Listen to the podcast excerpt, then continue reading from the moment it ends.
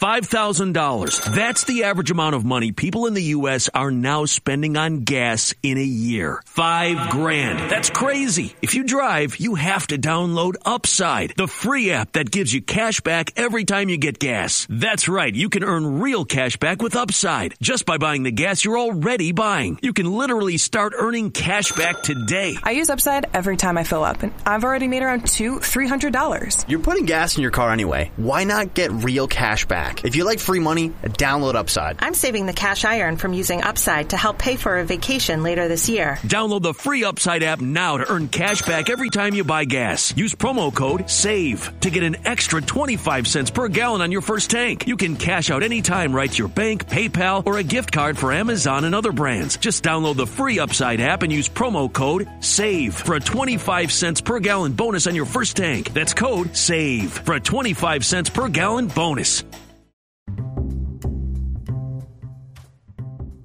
Hi, I'm Bobbi, and I'm your friend who knows just a little bit too much about pop culture. Welcome to your weekly meeting of Pop Culture Fanatics Anonymous. So, this week was a pretty big week as far as renewals, anniversaries, just kind of the very tame aspect of pop culture. So, of course, as always, with every episode, we're going to start with our opening minutes. And the first thing on the docket for opening minutes is that this past week, a Disney Channel original series that I love very dearly, one of the best, I would say, turned 20 years old. 20. And that was none other than Miss Kimberly Ann Possible, Kim Possible, turned 20 this week. To say I feel old is an understatement. Because now we're reaching a time in, you know, pop culture where things that I was like actively around for and actively participated in are now being seen as nostalgic. And now I, I get why millennials are are really fighting against aging. I get that urge. I I'm I'm seeing it happen in real time. Between Kim Possible turning 20, which is okay, and then I'm just seeing a lot of like late 2000s, early 2010s, just media content, fashion become nostalgic. Like there are people who are like emulating it, like how like my generation will probably like emulate like the late 90s, early 2000s aesthetic, or even just like the 90s aesthetic in general. We're getting to that. And to say that I'm struggling to wrap my head around that is an understatement. But it's just insane. It's it's it's wild. Kim Possible was like obviously one of my favorite shows on Disney Channel. It was a phenomenal show, and I think if I'm remembering it correctly, it was one of those shows that was like they geared it towards girls, but like boys also liked it. Like they had an issue with like gearing it just towards girls because a lot of boys ended up liking the show too. So it was like a very universally loved show. And I think it was supposed to like end in season three or something, and then they came back for like a season four or five or something like that. It got two movies. The the voice cast phenomenal. Christy Carlson Romano, Will Friedle, Raven-Symoné, like so many awesome like people like just randomly in this cast for the show. I like that Kim was just such a dynamic like she's not a superhero she's just like a super spy but i don't know that crux was just so cool to me as a kid and the main thing that i loved about it was similar to what i loved about totally spies in that kim had like gear and gadgets that was very girly like the oh my gosh the hair dryer grappling hook iconic. So iconic. Like so many things that are like like were makeup themed would be like useful gadgets that she could use which now i'm thinking about it i definitely think totally spies kind of bit off of kim possible on that aspect but it was still like the coolest to me I love that show so so much and I actually might go and watch a couple episodes on Disney Plus after I did this podcast because that's just how much I love it. It was just such a phenomenal show. Also the theme song, the theme song sung by Christina Milian and Christy Carlson Romano. Please, please. So good. So good. Phenomenal, phenomenal show. If you haven't seen it in a while, I highly recommend revisiting it. I think when Disney Plus like finally put a bunch of the like Disney Channel shows. I went back and rewatched the first couple episodes from season one, and I was like kind of floored by how like good it was still. So I highly recommend going and revisiting it because it's, it's quite good. It's a very good show. Another iconic piece of media turning 20 technically today the day that I'm recording this podcast is none other than the live action Scooby Doo movie, released in 2002, starring Freddie Prinze Jr., Sarah Michelle Gellar, Linda Cardellini, and of course Matthew Lillard as Shaggy, which is probably some of the best casting I've ever seen in my life. If you follow me on TikTok, you know that when it comes to Scooby Doo, I go all out. I go all out. So you know, you can be expecting some Scooby Doo content in the next week or so from me. In next week's podcast episode, we'll be taking to kind of wrap up the festivities of celebrating this movie's 20th anniversary. Next week's episode will be a deep dive into the live action Scooby Doo movie, so get hype for that. But the live action Scooby Doo movie is a movie that I have like held up and will continue to hold up as one of the greatest movies ever made. Is it without fault? No. It's not. I watched it last night, which will probably be the 100th time that I have seen it now. And it is definitely a movie where you can see some of the the frayed edges. Not gonna lie, the CGI is questionable. Some of the lines in the movie are also questionable. But overall, that doesn't make me love it any less. I, for whatever reason, I think it was like, I remember owning it on VHS. It was like one of the last movies that I ever got on VHS when I was a kid. And I would re- rewatch it like over and over and over and over again. And for a long time, it felt like I don't think it, it was seen as being I don't think it's ever been seen as being like good in an objective way, but like a lot of people enjoyed it. And for a long time, I don't think a lot of people talked about it, or it seemed like everyone liked it but was quiet about it. And then one day, someone was like, actually, the live action Scooby Doo movies are pretty good. And we were all like, yeah, I've been thinking that this whole time. So that is, that's kind of the, the, the, the crux of it for me, I just think it's a really fun movie. I like the fact that it just always knew what it was. You know, like it always knew what it was. It never tried to be smarter than the source material. It never tried to be, you know, this like subversive thing. Like it was very of its time. The the cast all like played their characters so well. The idea to hire a real life couple to play Fred and Daphne is kind of like legendary if you ask me. Like the the tension somewhat between Freddie Prinze Jr. and Sarah Michelle Gellar who were a real life couple at this point playing Freddie and Daphne. I mean, it's just like that's a big brain thought. Like that's kind of genius when you think of it. And then I don't know how, but like Linda Cardellini playing Velma, who she was like, Linda Cardellini is like always been like cool to me. And so the fact that she was able to play this very like nerdy character, but still like retains a sense of coolness to it, impeccable work. And also, obviously, the standout, the star, I would say, of Scooby Doo 2002 is obviously Matthew Lillard playing Shaggy. It seems like the spirit of Shaggy uh, really possessed his body. Well, while doing those two movies, but if you don't know, there are two live action Scooby Doo movies with this cast. It's Scooby Doo and then Scooby Doo 2 Monsters Unleashed, which is still also a good movie.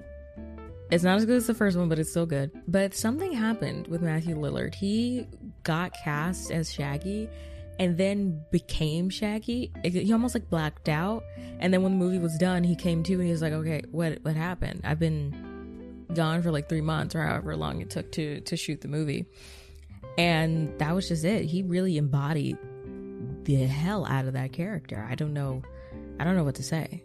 It was just phenomenal work. It really was. But and also like Shaggy or Shaggy, Matthew Lillard, he's basically gone on to play Shaggy in a lot of the major iterations of Scooby Doo that followed that movie. Like he was definitely the go to guy after Casey Kasem passed away or when he like kind of retired from acting, I think Casey Kasem gave Matthew Lillard like his official blessing to be the new Shaggy, and he he fully embodied the character. I was watching it last night and with like some of my friends, and one of my friends was saying that it's crazy how he embodies Shaggy both in like his like speech pattern, you know, obviously saying like, you know, like oh zoinks, whatever, like all all of that, but also physically, he was able to kind of embody Shaggy like he kind of like slinks about he's very lanky like he just the the physical acting that's happening in that movie is really really good and that's not just from matthew lillard the entire cast is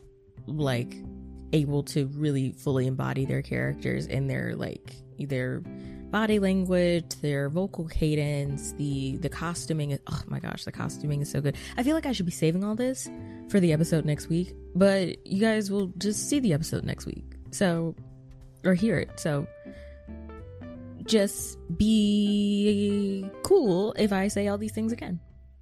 Okay, thanks. I love you so much. But yeah, all in all, the the live action Scooby Doo movie has a very special place in my heart. It is one of those, it's one of those movies, similar to one that will be kind of the subject of today's episode, that makes you fall in love with movies. And in a weird way, I have movies that are very, like, you know, critically acclaimed, highly regarded, you know, pretty pretty solid in production, like, you know, not too many flaws. And then you have movies you have movies like this that you know, weren't necessarily loved by critics. They were panned when they came out, but then you just have them and they're like imprinted on your memory so much. And you're just like, I just love, I just love this movie. And no one's going to stop me from loving this movie. And no one stopped me from loving this movie. And it, in fact, I feel like I forced the world around me to, to, to come around and love it. And I don't know sometimes manipulation kind of works. I'm just saying. I am just saying.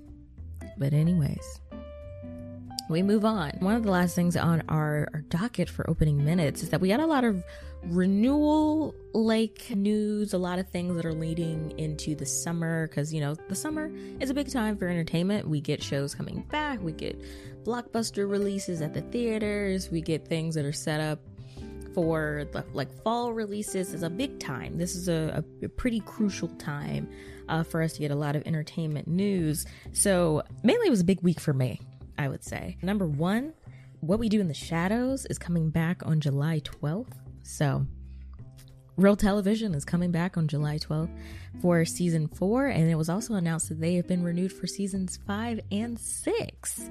So, what we do in the shadows, fans, get hype, get hype. Side note about what we do in the shadows I did not realize there was so much crossover between what we do in the shadows, fans, and, um, uh, our flag means death fans. I'm I'm happy that we have a certain kinship with each other. I did not know that we were kind of buddies, pals, acquaintances, sisters, brothers, siblings.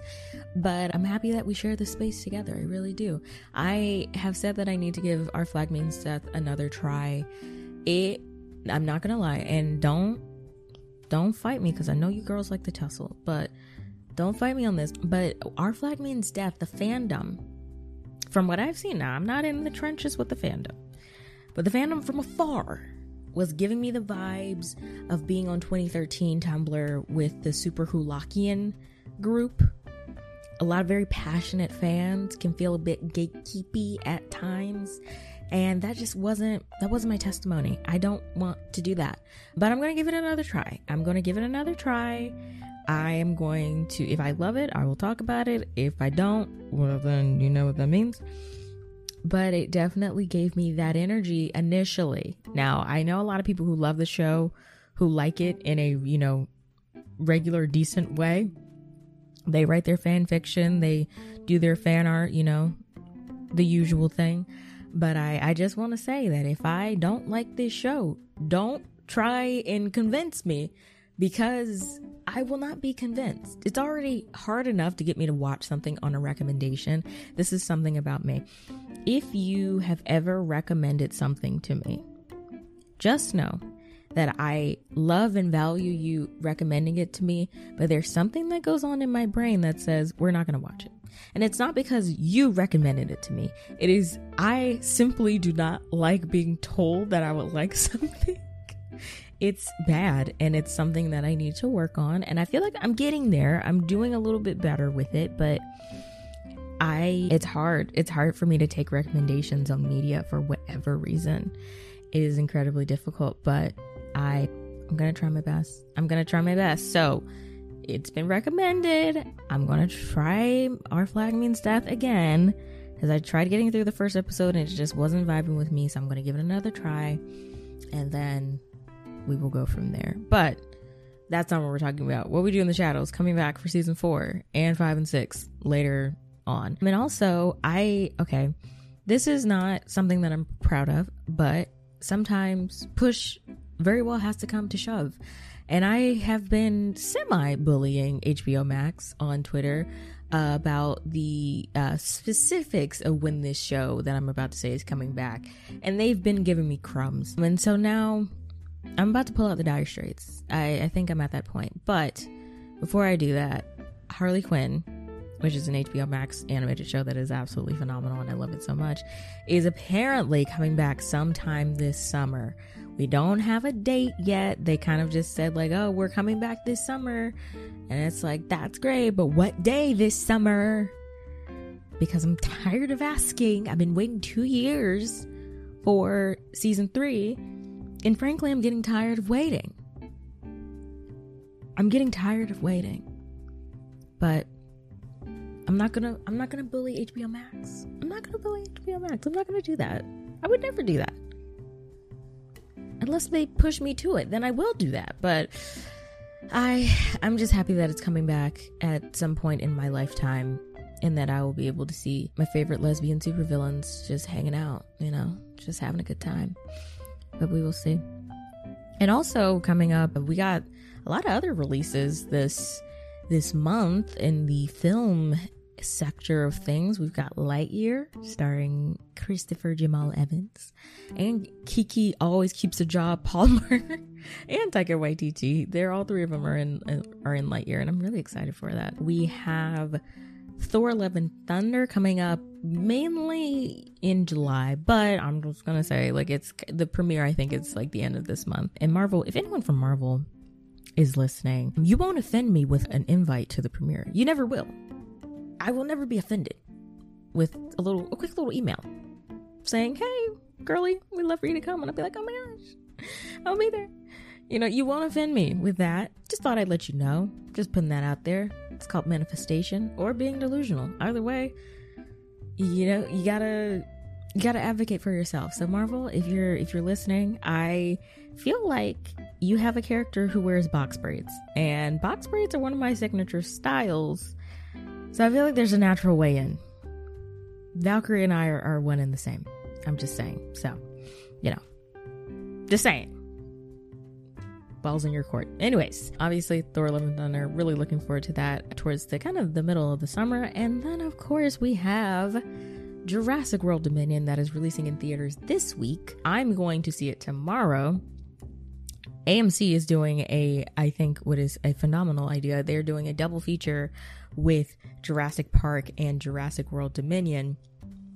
So I will be sitting in a theater watching dinosaurs for five hours and truly living my best life i think very excited but they are they're doing that and i'm gonna go i'm gonna be there i'm gonna go see it and that kind of leads us to what we're talking about today. Don't you guys love my segues? I just feel so big brained every time I come up with a good segue.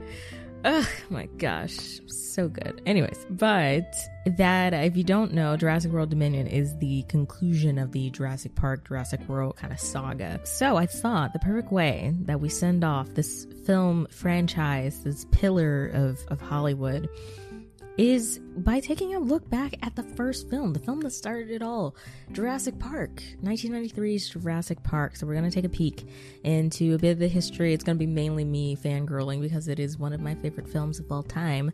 So if that sounds good to you, let's get started.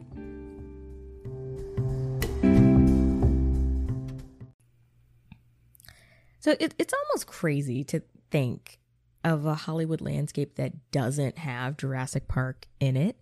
Um, it's been this like endearing favorite that has definitely like survived the massive like you know de- like the decades of pop culture since it came out. It's almost it will be, tomorrow it will be 29 years old exactly. So basically 30. Um and it's just been this endearing favorite that's just straddled across generations and you know families love Jurassic Park and everything like that and obviously has spawned, you know, so many sequels and spin-offs it's absolutely ridiculous. It's still being praised for its storytelling, the performances, the music, the effects. All and all of this is happening decades after it happened and decades after, you know, a lot of the technology that was used in the film was still pretty rudimentary and very early, like in the very early stages of it being something that was used in film quite a bit. Jurassic Park is a fixture within movie history and has a story that is nearly 65 million years in the making. But how did it get to be such a big hit? Well, like everything that happens in Hollywood, it mainly begins with a book. So, the book Jurassic Park was written by Michael Crichton in 1990. And before the book was even published, Hollywood was basically like chomping at the bits to get rights to it.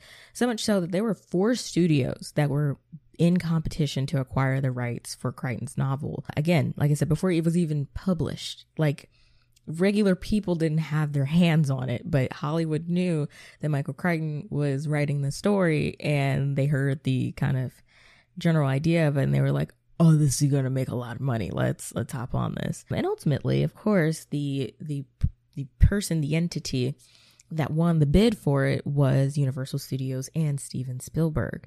Now, allegedly, Spielberg found out about Crichton's screenplay for or the novel slash the screenplay for Jurassic Park in like 1989 when they were discussing a different screenplay of Michael Crichton's, which would eventually go on to be the series ER, which starred George Clooney. If you don't know, ER was created by Michael Crichton. So Spielberg was already feeding to tell this story. He had known about it for, you know, a little bit longer than I would imagine other people had.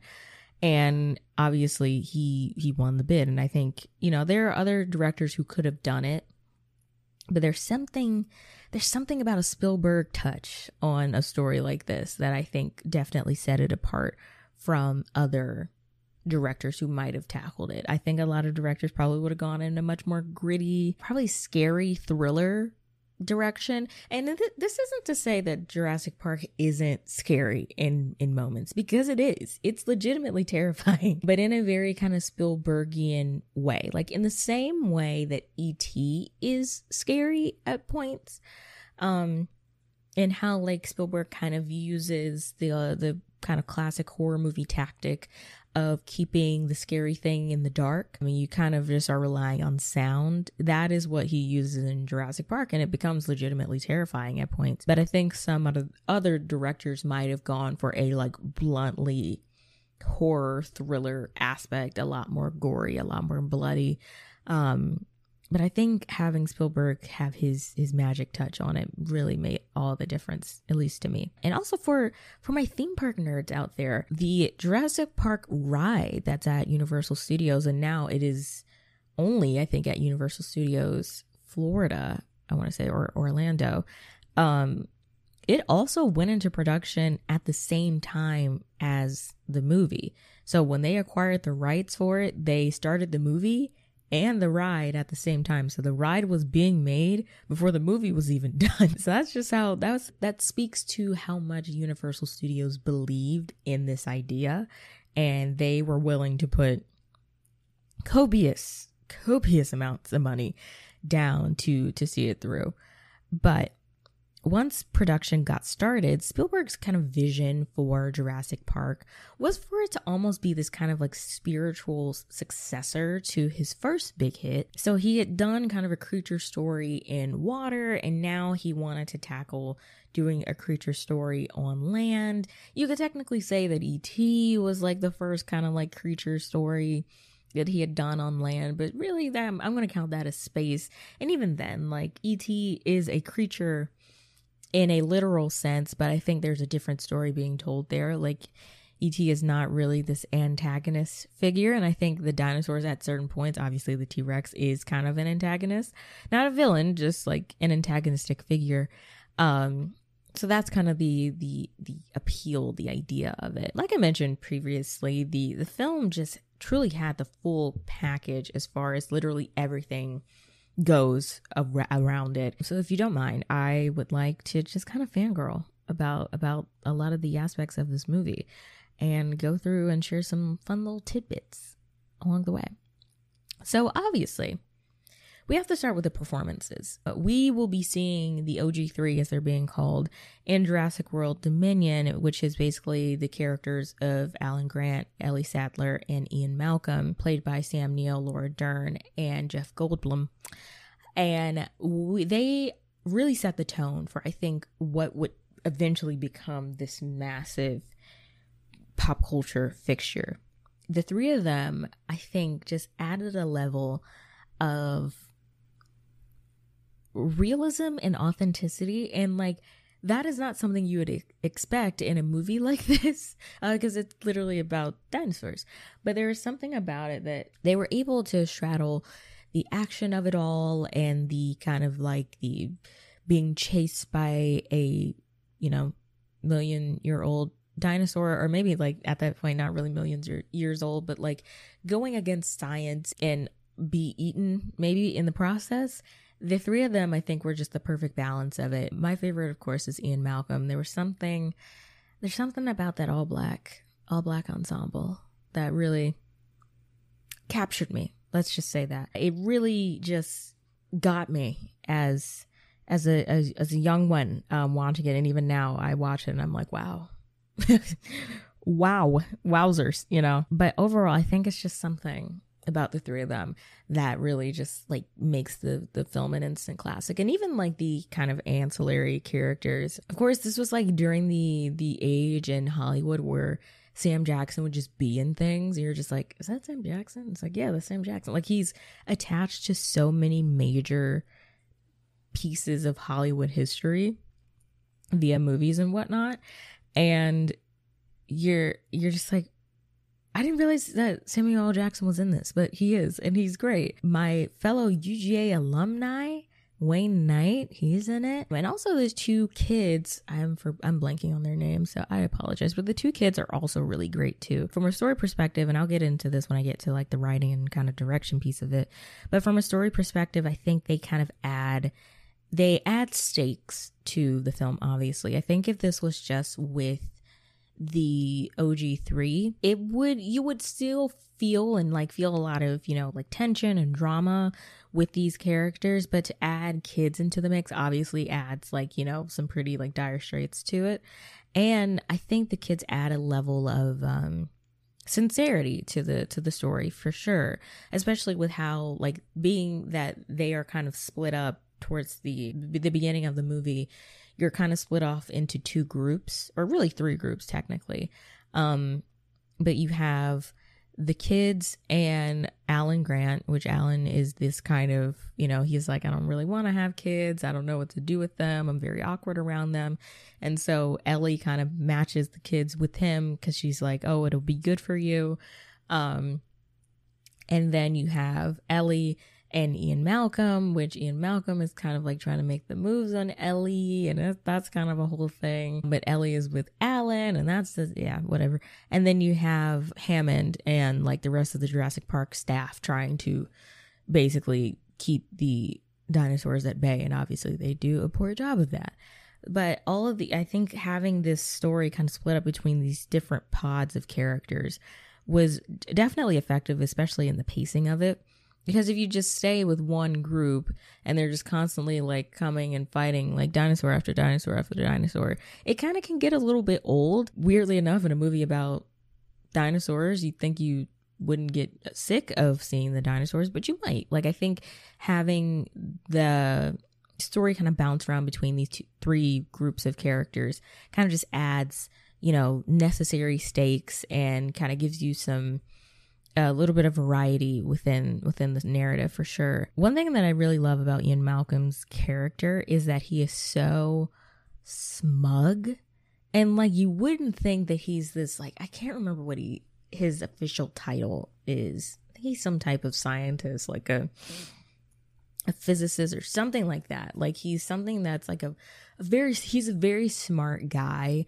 but he also ha- is this like playboy type, but a scientist. It's very it feels like primordial Iron Man in a way. Like he kind of plays him not necessarily in like the way that Tony Stark kind of flaunts around his wealth and, you know, status and everything, but Ian Malcolm is just very like arrogant and smug and he's just like, you know, oh, well, I'm always looking for Mrs. Ian Malcolm or the like the next Mrs. Ian Malcolm and everything like that. And I don't know.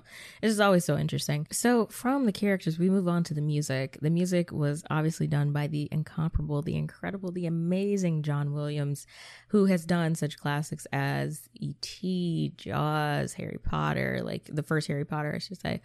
Um, the scores of John Williams are amongst my favorite. Who's shocked by that? If you love Spielberg, you probably love John Williams scores too. And the the music for Jurassic Park has always struck me because it technically is a movie with two different themes as kind of like the main theme. I don't know how to like describe it, but you have like the da da da da da da da, and then you have the like, oh my gosh, why am I blanking on it? I just had it. The dun dun dun dun dun dun dun dun dun dun. Like those are two themes that are iconic in their own rights, but they're like two unofficial themes for Jurassic Park, which I think is phenomenal. There's something about the the scores of John Williams that has it's just they're so bombastic. Like they feel so so big. But then when they need to be like itty bitty teeny tiny small, they can be but there's still like a grandeur to it nonetheless. Like it feels very it feels very whimsical as well. Like a lot of his his scores have a, a, whimsy and wonder to them which is why i think they work so well with a lot of spielberg films because his movies are kind of built on whimsy and and wonder.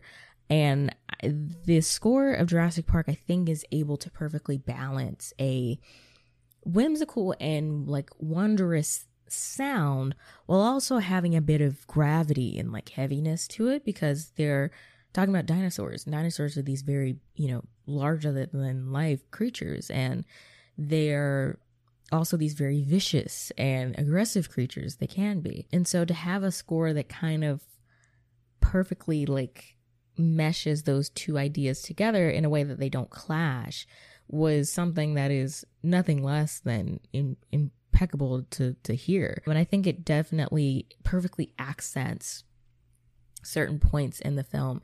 Like a lot of the the most prominent parts of the movie are movie are points that have you know like a big swell of of the score under it.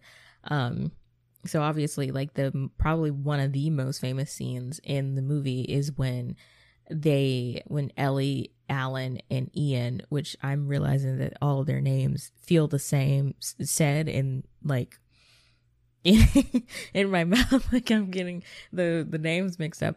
But when Ellie, Alan, and Ian see the dinosaurs for the first time, like after being kind of skeptical and not knowing what Hammond had in store and just kind of thinking this was all smoke and mirrors and everything. And they're putting their kind of like scientific brains aside for two seconds and are able to kind of almost be like little kids again when they see this big like brontosaurus in front of them. And you just hear the like, and it just like, it just, it hits you right at the right ow it hits you at the right moment you're just like oh my gosh like this is such a I can't believe they like pulled this off. Like you're almost you're pulled into the movie in that moment. Because that's the first time that we see a dinosaur kind of like filling up the screen pretty much. Because up until that point in the movie you're kind of hit with like glimpses of dinosaurs. You may see like a claw or like a tail or maybe like an eye. There's been suggestions of dinosaurs up until this point which is like i said very spielbergian to do keep the creature in the dark and that kind of builds suspense. But the first time that we see a dinosaur in you know broad daylight is this big brontosaurus which is very you know it's a herbivore so it's not gonna it's not vicious or anything like that. And you just see it and you're just like oh my goodness. And even now watching this movie which this kind of brings us to the the effects, which I'll get to a little bit later, but even now watching that shot, I'm like, oh my god, like this still looks good. it's still like for it to have been produced in the early 90s when the technology to make convincing, you know, like graphics was still very very very very very new. The way that they were able to pull that off is just like you're you're in in awe of it. And the music definitely perfectly kind of captures that feeling. Jurassic park is one of my favorite scores to listen i listen to it all the time. I think i'm just like i'm a sucker for universal studios like movie score. I love back to the future. I love et i love jurassic park. Like the even the score for the grinch like any movie that is probably a universal studios produced movie I am probably gonna like the score quite a bit because it's mostly John Williams. It's a lot of John Williams scores, and he he knocks it out of the park on on Jurassic Park, obviously. Um, and then that brings us to kind of the writing and the direction. Spielberg is nothing short of a genius when it comes to to filmmaking. I think we all can kind of get on the same page that a lot of people really love Spielberg's work. And like I said, the wonder and whimsy of Spielberg is definitely so prominent in in this movie. Um I think there's Spielberg is always at his best when he has kids who are able to kind of convey parts of the story or like have kids not as a narrative device but kind of as a narrative device in a weird way. The direction of it just there is a expert level of care but also like thrill at times, suspense. One sequence that I'm remembering that is still incredibly suspenseful to me, again, having seen it very recently, and this movie is 30 years old pretty much, is the scene where they are, where Alan and the kids are in the, like the tree and they have the Jurassic Park Jeep that was also like kind of put into the tree with them. I think it was like knocked into the tree and there timmy or timmy that's one of the kids names. I can't remember the other the the girl's name. But timmy is in this jeep and then alan has to go up and obviously like get him out. But now so there was suspense of like getting timmy out of this jeep. He's injured like he's scared. Like it's not funny. But the first lex is the the girl's name. But the first thing that Timmy says to to Alan when he's like when Alan is coming to try and get him out of the the car in the tree is just like I threw up. And Alan is still very like not knowing how to deal with kids, and so he's just like, "Oh, it's it's okay, it's okay. We're gonna get you out of here." So they do the whole thing of like getting Tim out of the car, and then they're working their way down the tr- the tree. Tim is obviously still very scared of what he just like witnessed because this is after the scene with the T Rex. This is the first time we see the T Rex, so he's obviously very scared. But because Alan was getting Tim out of the tree, he turns the wheel of the car so that now the car is basically following them as they ascend or descend down this tree and is about to hit them essentially. So that is still a very suspenseful scene. Like I know that it's going to work out and they're going to be fine because this is happening within the first probably 25 to 30 minutes of the movie, but it never fails to make me feel like, oh my God, like how are they how are they gonna get out of here? Like they gotta hurry up. Um, and the same thing happens when Tim and Lex are in the the kitchen towards the end of the movie with the raptors, and they're like having to kind of like crawl and get out of the way and try and sneak their way out of this kitchen without these raptors detecting them. It is so many sequences in this movie that are suspenseful, and then you have sequences that have so much heart to them. Like it's mainly Alan and the kids, any moment that he has with them, and like having to, like the kids have to be brave for themselves but then alan has to be brave for these little these little ones and like, try to i don't know like be some type of a pseudo dad figure or just like a, a figure that's going to protect them. And alan i think falls into that role pretty easily. Like he at the beginning going back to that t-rex sequence he um when the kids are still like in the car and he's trying to get him out lex she's is one of my favorite lines but Lex just looks at Alan and he's like, he left us. He left us. And he's, he, the he that she's referring to is the, um, the lawyer who is on the trip with them. And the, in the beginning, it's like the lawyer and the kids in the car together, and then the lawyer abandons them when the T Rex comes and hides in like a little cabana, like restroom hut thing, and then he ends up getting eaten. So he gets his karma in the end. But like Lex is freaking out because she's like the one authority figure that we had in this car, the one adult that's supposed to protect us. He left us and now we're on our own and she's freaking out. And Alan is like, but that's not what I'm going to do. I'm not going to leave you. We're going to, we're going to do this together. And so that's one of my favorite, like kind of subplots of, of the movie. Clearly they're, the biggest plot is them trying to get off of this island and not get eaten. But the subplot of Alan kind of growing to, to care for others and like you know he may want to have kids one day. I think is really neat. The one thing the one gripe that i have and it's not really a gripe it's just something that wasn't ever convincing to me i guess is the whole idea of ellie and alan being in a relationship. They never gave relationship. In fact they gave friend friend maybe like couple that dated when they were in high school and they kind of just were like, oh, this doesn't really work. We're better as friends. And they've just been friends ever since. I never got the vibe that they were like romantically involved. In fact, I feel like Ellie had a little bit more chemistry with Ian. And it may be because I think Laura Dern and Jeff Goldblum were dating at this time. But even then, like, a, the, Alan and Ellie never gave they never gave couple. It was just never it was something that I never got from that. Um but it still doesn't make the the plot of Ellie kind of pushing the kids towards Alan any less impactful to me, I would say. And so that that kind of brings us to the final bit of it, which is probably the most well regarded bit of this movie. I mean, with everything else going on, but the most well regarded bit of this movie is the effects and how the effects have held up over, you know, like so many decades later. And one of the big things with the effects that I've I've talked about, I've done a video and actually I did a video last night on it. So if you've seen that video, you know where I'm where I'm heading with this, but one of the biggest things with the effects of Jurassic Park is that they were able to have a good balance of CGI and practical effects. So, like I said, this movie came out in the early 90s, and in the early 90s, there was not.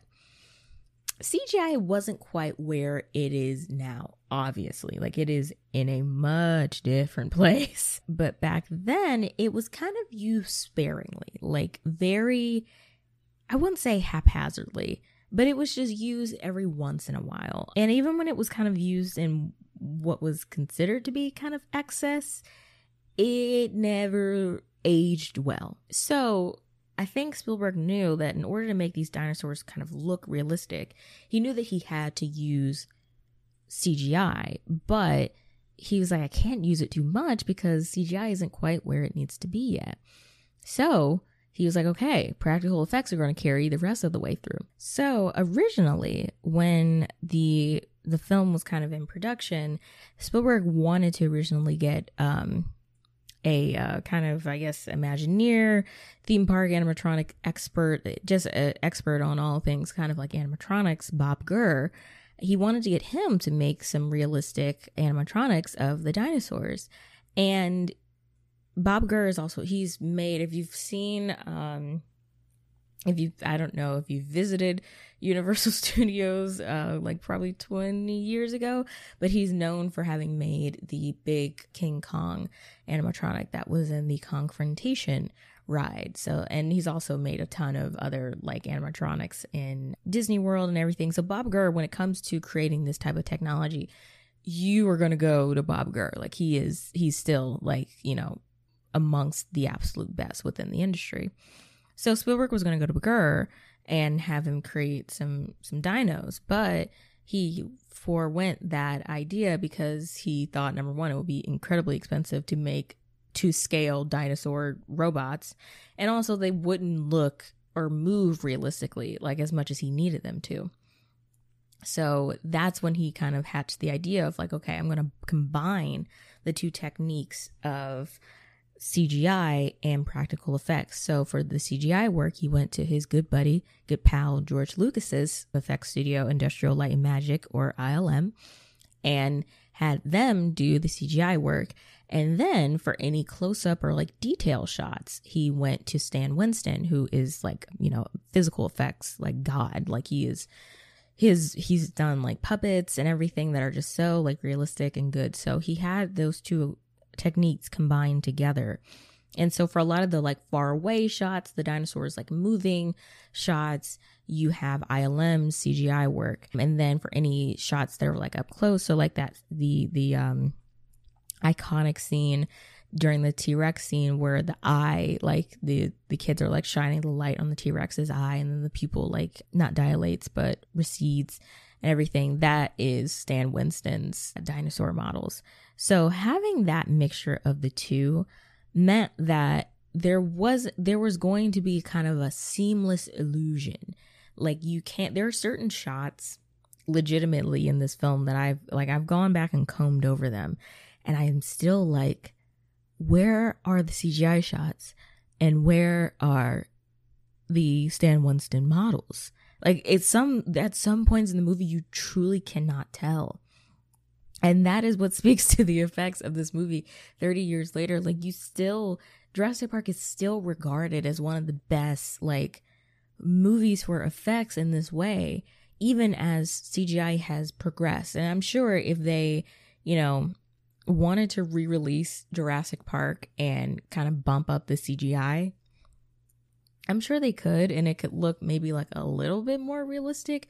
But I think having the puppets at certain points and hat or like puppets slash kind of like animatronics, and then having the CGI was able to kind of have this good balance. You're not totally dependent on one technology versus the other. They're working hand in hand, and that is what makes the film so so timeless. This is turning out to be one of my longest episodes ever, and it's because you can obviously tell I I love Jurassic Park. It's definitely like I mentioned with Scooby Doo, how Scooby Doo is one of those movies that made me fall in love with film. Jurassic Park is definitely the in the top three, like I said, with Back to the Future and ET, that are films that made me understand like this is what movies this is what they can do. And this is the impact that they can have on you which is something that hadn't quite dawned me up until the point which i can't remember the first time i saw jurassic park.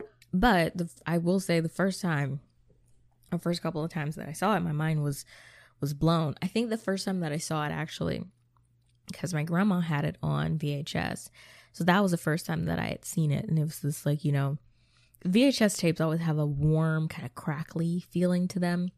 And I was, I remember sitting and watching it and obviously being terrified, rightfully so, originally. And then I fell in love with it. And I just kept watching it and watching it and watching it. And I think, you know, now is a good time to, to wrap it up. You know, like I, we've gotten many a movie explaining that maybe dinosaurs shouldn't be theme park attractions. And we hopefully are finally learning our lesson with that in Jurassic World Dominion. I'm very excited for the movie. I'm just excited to see these characters that I haven't seen in, in so long and see how they they interact with the new age of characters, the new Jurassic World characters. And overall I'm just very excited. I don't know. I'm just very I'm excited, I'm thrilled, I'm I to be able to be able to go into a theater and watch Jurassic Park on the big big screen for I think probably the first time ever is a big deal. So I'm very excited for that. But yeah. I I hope you enjoy today's long episode afternooners. If you don't know, the afternooners is my name for all of us. So if you made it to the end of this episode, congratulations. You're an afternooner now. If you want to know where else to find me on the internet, you can find me at the afternoon special on TikTok or on Instagram or over on Twitter at Hi, I'm Bobbi. H I I M B O B B I. You can also find me over on YouTube. I think my first video will be up hopefully by Friday. Definitely, I think or this weekend, I'll say. It'll be by this weekend. Um, it's taken a little bit longer than I thought it was going to take. But if you're interested in watching me, not just hearing me, watching me, you can find me over on YouTube at the afternoon special. It just should be the afternoon special. You should be able to find me pretty easily from there, as you could probably tell. Or, and if you're thinking, Bobbi, I'm not going to remember all that, don't worry. I put it in the description just for you. So you go watch your dinos, you listen to this, you go watch the dinos on screen, whether it's a double feature or not, and then you come back here, and all these links will be waiting for you as you can probably tell, I, I do spend a, quite a bit of time researching this these episodes, even if I'm just kind of rambling. And that means that I, I do listen to quite a bit of, of music or shows or whatever it is while I'm doing it. And so I thought I'd share what this week's episode was powered by. And obviously, this week's episode was powered by John Williams' amazing score for Jurassic Park it's a, just a great it's a great score. And that is definitely what what kept me going through this episode and, and got me really excited and obviously had me talking for almost an hour about it. So yeah. I if you haven't gone back and listened to the entire score for the movie i highly recommend it. It's so good. I hope you enjoyed this week's chat and that you will join me again next week for another pop culture deep dive. Later days friends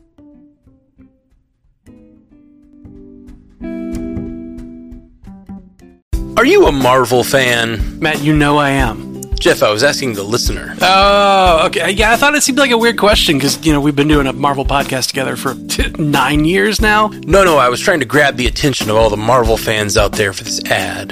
Oh. Mm, I thought it was weird too. You should definitely warn us. Good note, Ashley. Well, if you like Marvel movies and TV as much as we do, join us for the Marvel Cinematic Universe podcast. He did it again just checking in and seeing if you might want to step away from the noise of the world for just a moment and connect back to you. If so, join me on my podcast, Letting It Settle with Michael Gallion, where we'll explore mindfulness, self love, and personal growth as I share practical insights and tools to hopefully help inspire you to start to take charge of your mental and emotional well being. Search for Letting It Settle with Michael Gallion on Spotify, Apple Podcasts, or wherever you're listening now.